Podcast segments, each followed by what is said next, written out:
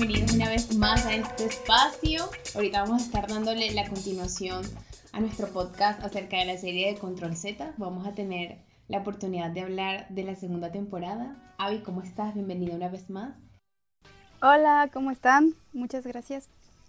Ay, yo emocionada, porque para quienes escucharon y vieron nuestro primer eh, podcast pues referente a la serie, hablando de la primera temporada, fue una serie que, que vi pues apenas un día, ponle dos días como máximo, porque me, me llamó mucho la atención. Entonces, en nuestro podcast pasado estuvimos hablando acerca de la primera temporada, de cómo fue, qué fue lo que sucedió y también las expectativas que creó para esta segunda temporada. Sabemos que Control Z fue uno de los éxitos inesperados de Netflix. Es una serie adolescente, pues con misterio, tiene una buena dosis de drama y pues una historia que nos recuerda que nunca estamos seguros cuando se trata de Internet, pues por donde podemos ver que la privacidad es solo como una ilusión y nuestros mejores secretos que creemos nosotros que están guardados, pues están nada más a un clic de distancia y empiezan a salir a la luz eh, capítulo tras capítulo. ¿Qué tal, Avi? ¿Qué, ¿Qué te pareció esta segunda temporada? Pues creo que esta segunda temporada está eh, continuando un poco con la historia que vimos en la primera. Le están ya dando como un porqué, como un trasfondo más este, profundo tal vez de, las situaciones que vimos en la primera, el porqué de muchas cosas que pasaron. Y bueno, este, pues repiten eh, la mayoría de los actores. Esta vez Sion Moreno no estuvo ahí, la chica trans porque está, estuvo en otra serie en Estados Unidos, en Gossip Girl, me parece. Creo que sí. Entonces, este, pues ya, ya este, continúa la historia con los demás personajes. Igual el, la, el mismo, la misma dinámica con Sofía de la, eh, de la temporada anterior, de esta chica que quiere investigar, indagar y, y, este, y descubrir quién está detrás de, de otra vez revelaciones de secretos, pero ahora sí como que en, en, vez de como de secretos es como un poco más de una cacería de brujas, me parece, de lo que pasó en la temporada antepasa, an, anterior, perdón, de, de cómo va un vengador anónimo cobrando venganza por todas las personas que se vieron involucradas en los sucesos, en los sucesos que vimos en la temporada 1, ¿no? Sí, es que efectivamente eh, esta temporada pues como promete vamos a llamarla así, esta nueva amenaza como pues más peligrosa, ¿no? El Vengador. Porque pues en la primera vimos como un hacker que iba como brindando como los chismes y los cuentos de cada uno de los estudiantes, pero en este caso no. El Vengador pues busca, más allá de, de hacer venganza pues por parte de cada uno de los que estaban involucrados como en todo esto, es vengar la muerte de Luis. Y para quienes nos escucharon y ya vieron la primera temporada, van a saber quién es Luis y qué fue lo que pasó con él, pues.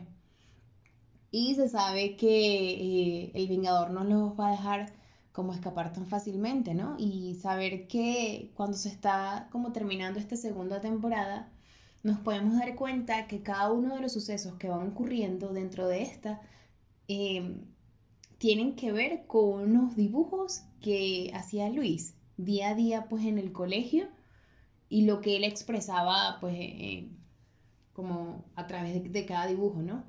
Eh, para hacer un poquito de la idea del personaje de Luis, era quien sufría de bullying en el colegio y murió pues a causa del bullying.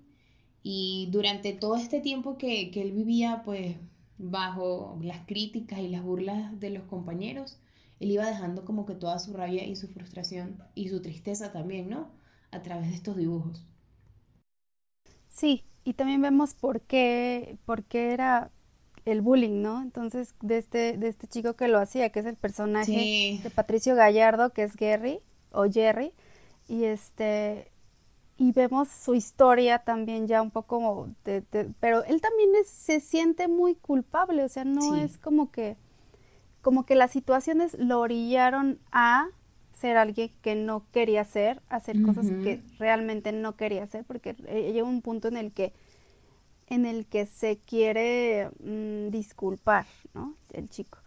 Pero bueno, este, me parece que hay una evolución en los personajes. Me parece que, que tanto el personaje de él, de Patricio Gallardo, y el personaje de Yankel Esteban, que es Raúl, me parece que hubo una evolución en, en, en, sus personajes, en los dos.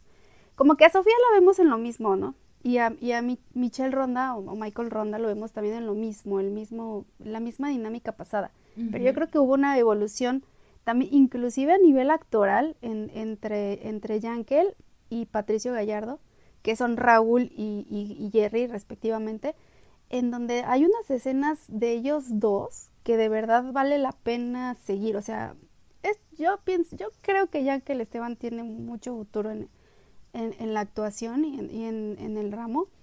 Y están muy interesantes los dos y como personajes. Y bueno, pues ya vamos viendo todos los demás cómo se va desarrollando y inclusive un final muy inesperado de la segunda temporada que te quedas así como de ¿qué, va a pasar? Porque te, como que te se te dieron, te dijeron quién era el vengador, ¿no? Pero no terminó todo ahí, o sea, como que al final cambia completamente. Yo creo que el último capítulo, yo me esperaba cualquier otra cosa menos que esto, ¿no? Y algo que estás diciendo del personaje de Raúl es porque en la primera temporada nos dejó saber que él era el hacker. Entonces, claro, cuando él vuelve al Nacional, después de huir de toda la, situación pues, que se presenta también con Jerry, em, todo el mundo lo ve, obviamente lo juzga. Em, el personaje de, de la novia ¿cómo se llama este chico? No recuerdo, creo que es Juan, que cada vez que lo ve siempre quería agarrarlo a golpe. Pablo, eh, Algo así. Juan o Pablo, no recuerdo bien, voy a buscar acá. Pero también él buscaba como, como hacer venganza por todo lo que le había sucedido a, a, Luis, ¿no? Y él, pero yo no tengo nada que ver, que yo no soy. Entonces es como tú dices, el personaje de él también evolucionó y que ya ese papel que uno lo tenía como conceptualizado de que él es el malo, de que ay, que no, que, que como que qué pereza con él, verlo de esta manera completamente diferente, ¿no? Defendiendo la causa, defendiendo también su punto de vista, eh, viviendo, redimiéndose. Sí, y, también tratando de, revivir este romance pues que, que, tuvo con Sofía, porque se sabe que Sofía pues moría por él, aunque ella por muchas cosas que también habían, pues como sucedido, se negaba a estar con él, porque ella decía, ¿cómo voy a estar con el hacker después de todo el daño que nos hizo, no? Sí, no, es un personaje lleno de, de, arco, eh, el de Raúl, muchos arcos, muchas, eh, porque es el, el, típico villano, pero que te vas, eh, que vas entendiendo, ¿no? O sea, como que Em, vas entendiendo la situación y, y, sí, totalmente se, se nota que, que, en esta segunda temporada él es el tal vez el, protagonista masculino mm, sobre el que, le, el que recae mucho de las situaciones que suceden. La primera temporada fue Ana Valeria como Sofía, pero ahorita creo que Raúl es el personaje en donde está recayendo un poco más el, el, el enfoque, ¿no? Este, y bueno, sí, eh, esta chica Macarena eh, que hace de, de, la, ay, no, no, me acuerdo cómo se llama su, su, su, su personaje, pero bueno es Macarena García, la niña que, que, que vende, ah, Rosita, que vende drogas. La dealer. No, no, no, la dealer. Sí, Rosita, Rosita, pues le, decían así. Ajá. Ah, y ¿sabes qué también me llamó la atención de esta temporada? La manera en la que también le hicieron como referencia, eh, primero, pues eh, a esto que también se está viviendo como sociedad con, con los sugar daddy, pues con la situación que estaba pasando ella, pues por ser dealer, quedó con una deuda gigantísima, pues con, como con esta gente, ¿no? De, con estos mafiosos. Y ella desesperada buscando alternativas, pues trataba de, de buscar con su pues, hermana. el dinero con con su hermana en la calle, se metió en esta aplicación de Sugars, cuando se dio cuenta que con el que iba a salir era el papá de Javier, que en ese caso ella estaba intentando tener una relación con él, entonces yo creo que también como que, no sé si llamarlo trío amoroso, porque al final de cuentas Javier se da cuenta de todo lo que había pasado y, también cómo se enteró de llegar a la casa pues, y, verlo allí con, con su papá.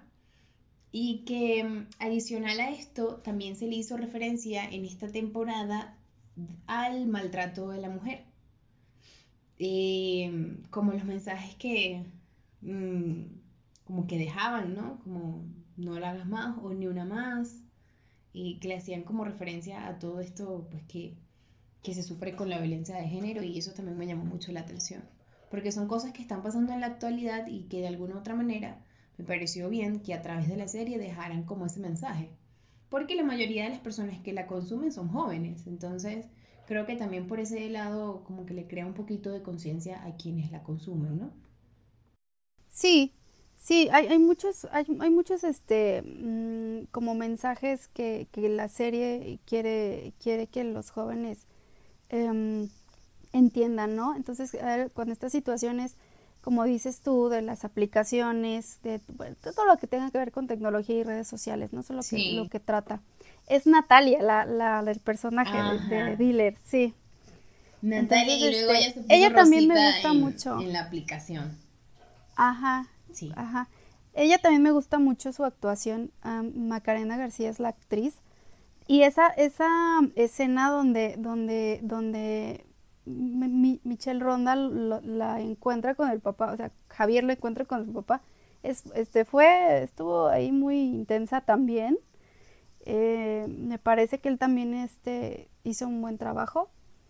Y este, y bueno, también ya vemos este también que hay una parte de, de historia de, de, los adultos, de los papás, ¿no? Ya como que vemos un poco más algunos de los padres de ellos y cómo van interactuando y, en las situaciones de, la historia de la segunda temporada. Entonces está también muy interesante sí, esa parte. Pero de verdad que mm, esta, esta, esta, perdón, esta película. esta temporada me gustó mucho más a comparación de la primera, pero yo creo que también por el tipo de emociones que uno vive, ¿no? Y cada uno de, de las situaciones que el Vengador hizo con el simple hecho de quemar la casa de Luis, estando al mamá de Luis adentro. Esa parte yo como no la entendí mucho. Sé que en el dibujo que Luis había hecho le hacía referencia de que como que mi casa es un infierno o algo así. Pero ¿por qué hacerlo así si estaba la mamá allí, no? Entonces, no sé, o sea, también entiendo el por qué el Vengador, o no sé si ya podemos decirlo como que libremente, no esperaba que fuera eh, como Alex, Alex. ¿Quién fue? Alex. Eh, no va a dar muchos detalles acerca del personaje, pero no sé, como te digo, esperaba otra cosa menos, menos ella. Y como Sofía también estaba diciendo, entiendo el por qué lo estás haciendo. Porque lo estás haciendo como por amor y también por lo que Alex pues estaba viviendo a nivel como emocional y sentimental.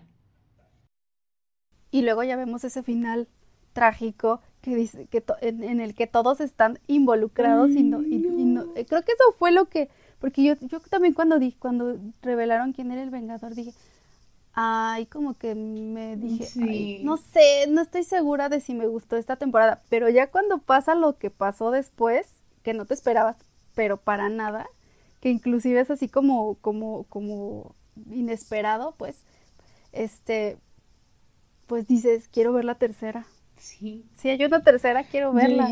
porque es como te, porque esto, esto a mí no me, no, no, no, no, no, yo necesito más. Por eso es que yo no necesito más, porque no puede ser que, que, esto vaya a terminar de esa manera y de verdad es algo que uno no se lo espera. Por eso es que la recomiendo tanto y de hecho, pues acá en mi casa tengo a una prima y le dije, mira, tienes que ver la serie. Ella después adolescente y le te va a gustar porque pues estás como que también en ese mundo y supongo que ya también me debe estar viendo porque la segunda temporada como promete y también sorprende, así que yo la recomiendo. Sí, la verdad es que sí, yo también la recomiendo. Traté de ver la de la de Élite, que, que es esta serie española que también como que hace ya mucha referencia a esta generación Z, pero no, no me no me sentí así, como que de repente también hasta algunas situaciones medio que no me gustaron, pero hay algo en Control Z que te hace querer seguir la historia. Entonces, creo que no, mucha gente la criticó mucho, sobre todo en México, porque dijeron, ay, que parece La Rosa de Guadalupe, pero con más producciones. No es cierto, o sea, no. Creo que a pesar de que el, guion puede resultar un poco simple a, comparación de otras series que vemos en Netflix, creo que está muy bien llevada y creo que tiene eh, cierto encanto. Entonces, habrá que seguirla. Ojalá que sí saquen una tercera temporada para ver qué sucede con los personajes. No, hay que estar muy atentas, así como pues salió en el 2020 y duraron menos de un año en, no, un año justamente, en brindarnos la segunda temporada, esperemos que sea así para la tercera. Y bueno chicos, para quienes nos escucharon y vieron, no se olviden de seguirnos en nuestras redes sociales, estamos en Instagram como arroba Pop, en YouTube como Pop TV, igualmente nuestra página de Facebook Pop Podcast eh, muy atentos también al contenido que diariamente estamos subiendo allí para todos ustedes y pues a compartir, darle like y también comentar para quienes hayan visto la serie y para los que no, pues vayan, la vean, se tomen su tiempo y regresen con nosotras y nos dejan saber qué tal les pareció. Avi, un placer compartir contigo este espacio. Igualmente, Génesis, buenas noches. Chao.